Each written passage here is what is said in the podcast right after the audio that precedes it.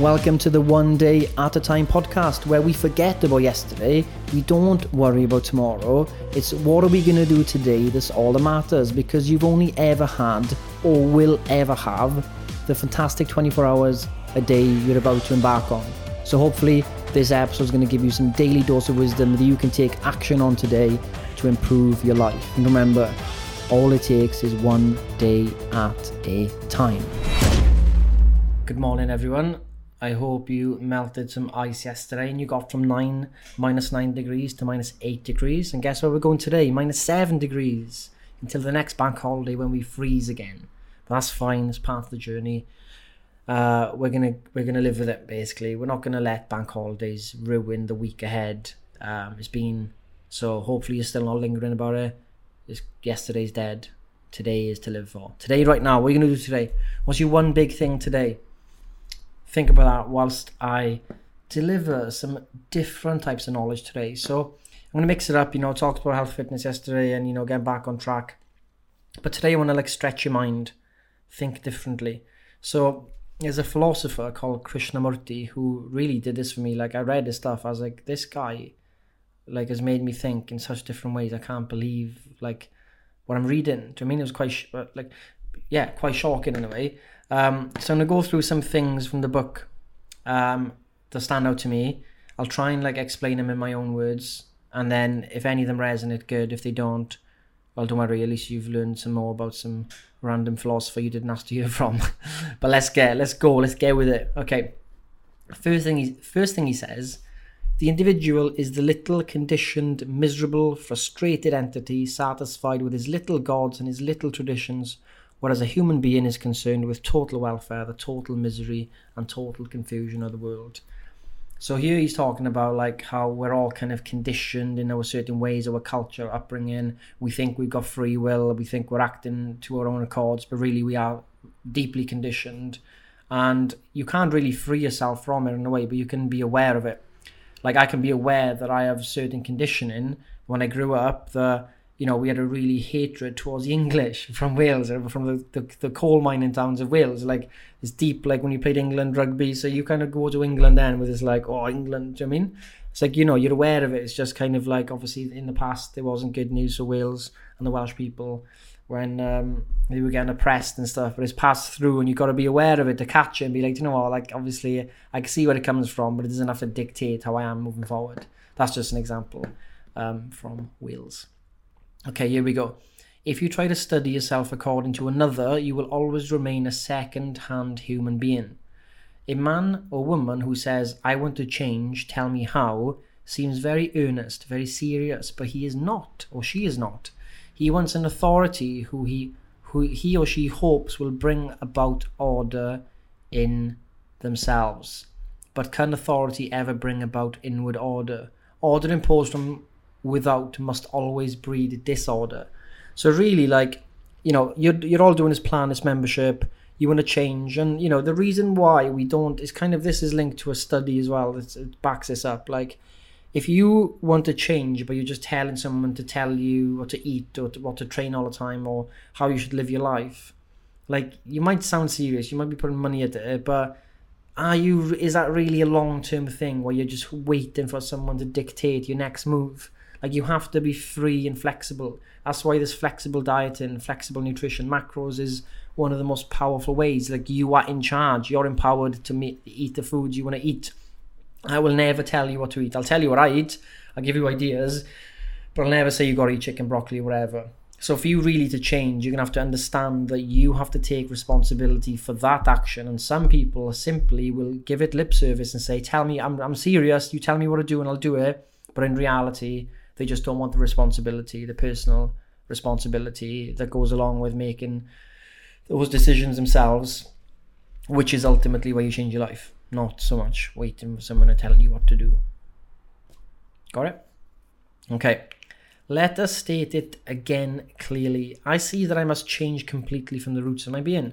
I can no longer depend on any tradition because tradition has brought about this colossal laziness, acceptance, and obedience. I cannot possibly look at an, another to help me change, not to any teacher, any God, any belief, any system, any outside pressure or influence. What then takes place?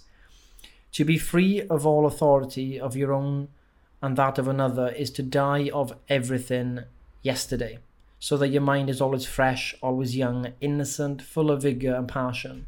It is only in the state that one learns and observes. And for this is a great deal of awareness is required. Actual awareness of what is going on inside yourself without correcting it or telling it what it should or should not be. Because the moment you correct it, you have established another authority, a censor. So you're trying to say here is like kind of like this one day at a time principle for you to to live completely free and to make the most of your life, you have to live in day silos. Because if you keep thinking of yesterday, today, or tomorrow, today, you're not living in today. You got one foot over there, you got one foot over there. I think there's a great quote by Hugh Gilmore. He said, "You know, if you got one foot in the past, one foot in the future, and you're pissing on now." So, like, you know, for you to be really free and living, you have to be fully in today that's it. Like I know it sounds so simple, but this is the this is literally like the the wisdom has come over thousands of years. You have to learn to live day by day. Um, and what he talks about awareness, he's basically saying don't judge everything. So when you walk, I've I've tried what he's saying. It's it's very it actually works. You walk around, you're judging everything. You're judging that car color. You're judging that dog you see. You're judging that person walking by you. You're judging this and that. Try walking and not actually putting any of the words to what you're seeing, and you're just aware.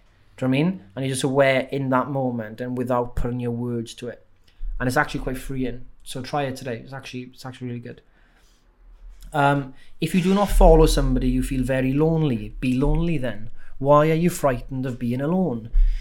Because you are faced with yourself as you are, and you find that you are empty, dull, stupid, ugly, guilty, anxious, a petty, shoddy, second hand entity. Face the fact, look at it. Do not run away from it. The moment you run away, fear begins. She's talking to you about you gotta learn to be by yourself and realizing, like, I'm not saying all of you those words, it's quite brutal in that way, but we are frightened of being alone because we're frightened of being with who we are, if you think about it. It's quite deep, really. But like I said yesterday, you have to learn to be comfortable on your own, being alone. Not lonely, just being alone. Go for a walk in nature. I saw someone tag me Instagram and for a walk in nature. Amazing. Go for these walks in nature. Go be on your own and read in the sun. Like you don't need to be around people all the time. And you'll find a lot of like tranquil to that. Okay, so here's another one. I cannot exist by myself. I exist only in relationship to people, things, and ideas, and in studying my relationship to outward things and people, as well as to inward things. I begin to understand myself. Every other form of understanding is me- merely an abstraction, and I cannot study myself in abstraction. I am not an abstract entity, therefore, I have to study myself in actuality as I am, not as I wish to be. And each of us has an image of what we think we are or what we should be, and that image, that picture, entirely prevents us from seeing ourselves as, as we actually are. Right? Very important. Then he talks about, I can't remember if it's this book somewhere else, he talks about how we're all, most of us are speaking in our images. So we create this image of who we think we are we put that forward, we put it online, we put it as a whatever if you're on Tinder, whatever you do, and you put this photo of yourself out there, this image, and then someone else is putting their image out there, and then it's the two images that are speaking to each other, not the actual real people behind those images. And the world is as full of these made up images in a perception of a perception, and actually nobody really gets deep into knowing anyone. Right? And it kind of starts with people just not for one, not being comfortable being alone. For one, there's a great quote by this uh, the School of Life guy. He said, um, "If you don't, if you can't risk being alone, you'll never find the right person for you. If you don't risk being alone, because he says people will be alone for a, a, a day, a three days, panic, meet someone, and settle straight away because they can't just, just can't handle it." But you have to be able to risk the fact that you might be alone to actually then go and find someone that's probably a perfect match for you.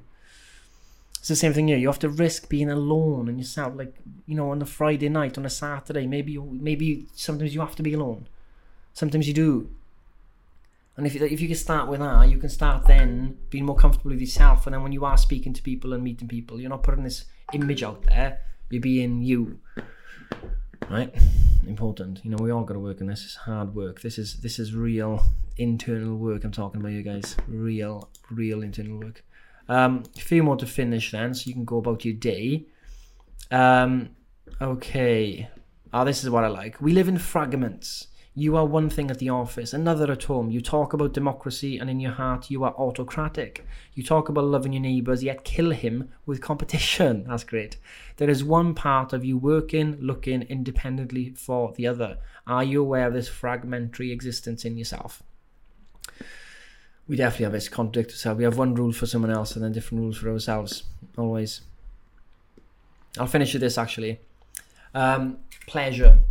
Thought wants to repeat the experience, and the more you repeat, the more mechanical it becomes. The more you think about it, the more strength thought gives to pleasure. So, thought creates and sustains pleasure through desire and gives it continuity. And therefore, the natural reaction of desire to any beautiful thing is perverted by thought. Thought turns into a memory, and memory is then nourished by thinking about it over and over again. Thought is never new, for thought is the response of memory, experience, knowledge. Thought, because it is old, makes you th- makes this thing which you have looked at with delight and feel tremendously for in the moment old. From the old you derive pleasure, never from the new. There is no time in the new. It is the struggle to repeat and prote- um, perpetuate pleasure which turns into pain. Watch it in yourself. The very demand for the repetition of pleasure brings about pain because it is not the same as it was yesterday. You struggle to achieve the same delight, not only to your aesthetic sense, but the same inward quality of the mind. And you are hurt and disappointed because it is denied to you. This is so. This is this is bang on. How many of us, right? We we feel sad when a holiday comes by because we can't live that holiday life forever, and because we want to repeat the pleasure of a holiday, it actually makes it actually gives us pain the next week when we're home and work and stuff like that, back to reality as we call it. We're actually in pain in those moments. If you think about it, we're trying to like extend this pleasure instead of saying, you know what, like being in that beautiful place at that time just was insanely beautiful and it is what it was. Like I don't want to extend it for what it was in that moment. It was amazing, and we just kind of try and think that we can extend that to all our life, and it just doesn't work like that um, gives you pain. Um, but it's yeah, really simple. Like you know, we complicate these things a lot, right? And he, I'll finish this. I promise. He says that joy is an immediate thing, and by thinking about it, you turn it into pleasure. Living in the present is the instant perception of beauty and the great delight in it without seeking pleasure.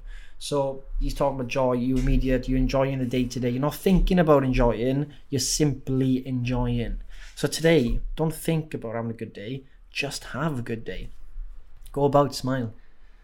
Do your one big thing, get things going, walk in the sun, you know, all these things. Don't think about doing these things. Don't think about a holiday. Don't think about last weekend. Don't think about that. Today is the only day you have. I say 24 hours a day. And on that note, on that deep philosophical voice note, I hope Krishnamurti has spiked an interest in you. I do suggest reading his books. They are they are readable, but um, enjoy them. Live today, guys. Enjoy yourself. Hit your macros. New macros app. I'm currently testing. It's absolutely phenomenal. Can't wait to share it with you all. It is coming soon. However, don't you think about that when you think about today. And that's it. Thank you for listening to the One Day at a Time podcast with your host, Gofflier. Hopefully, you understood something I said. I hope that some wisdom kind of distilled through into your mind and I want you to now action it today. I don't want you to think about tomorrow. I don't want you to think about yesterday. I don't want you to think about leaving a review on this podcast. I don't want you to think about going to another website. What I want you to do is, as soon as this podcast ends, you will take action and make the most of today. Ground yourself today. Follow the one day at a time philosophy, and your life will change.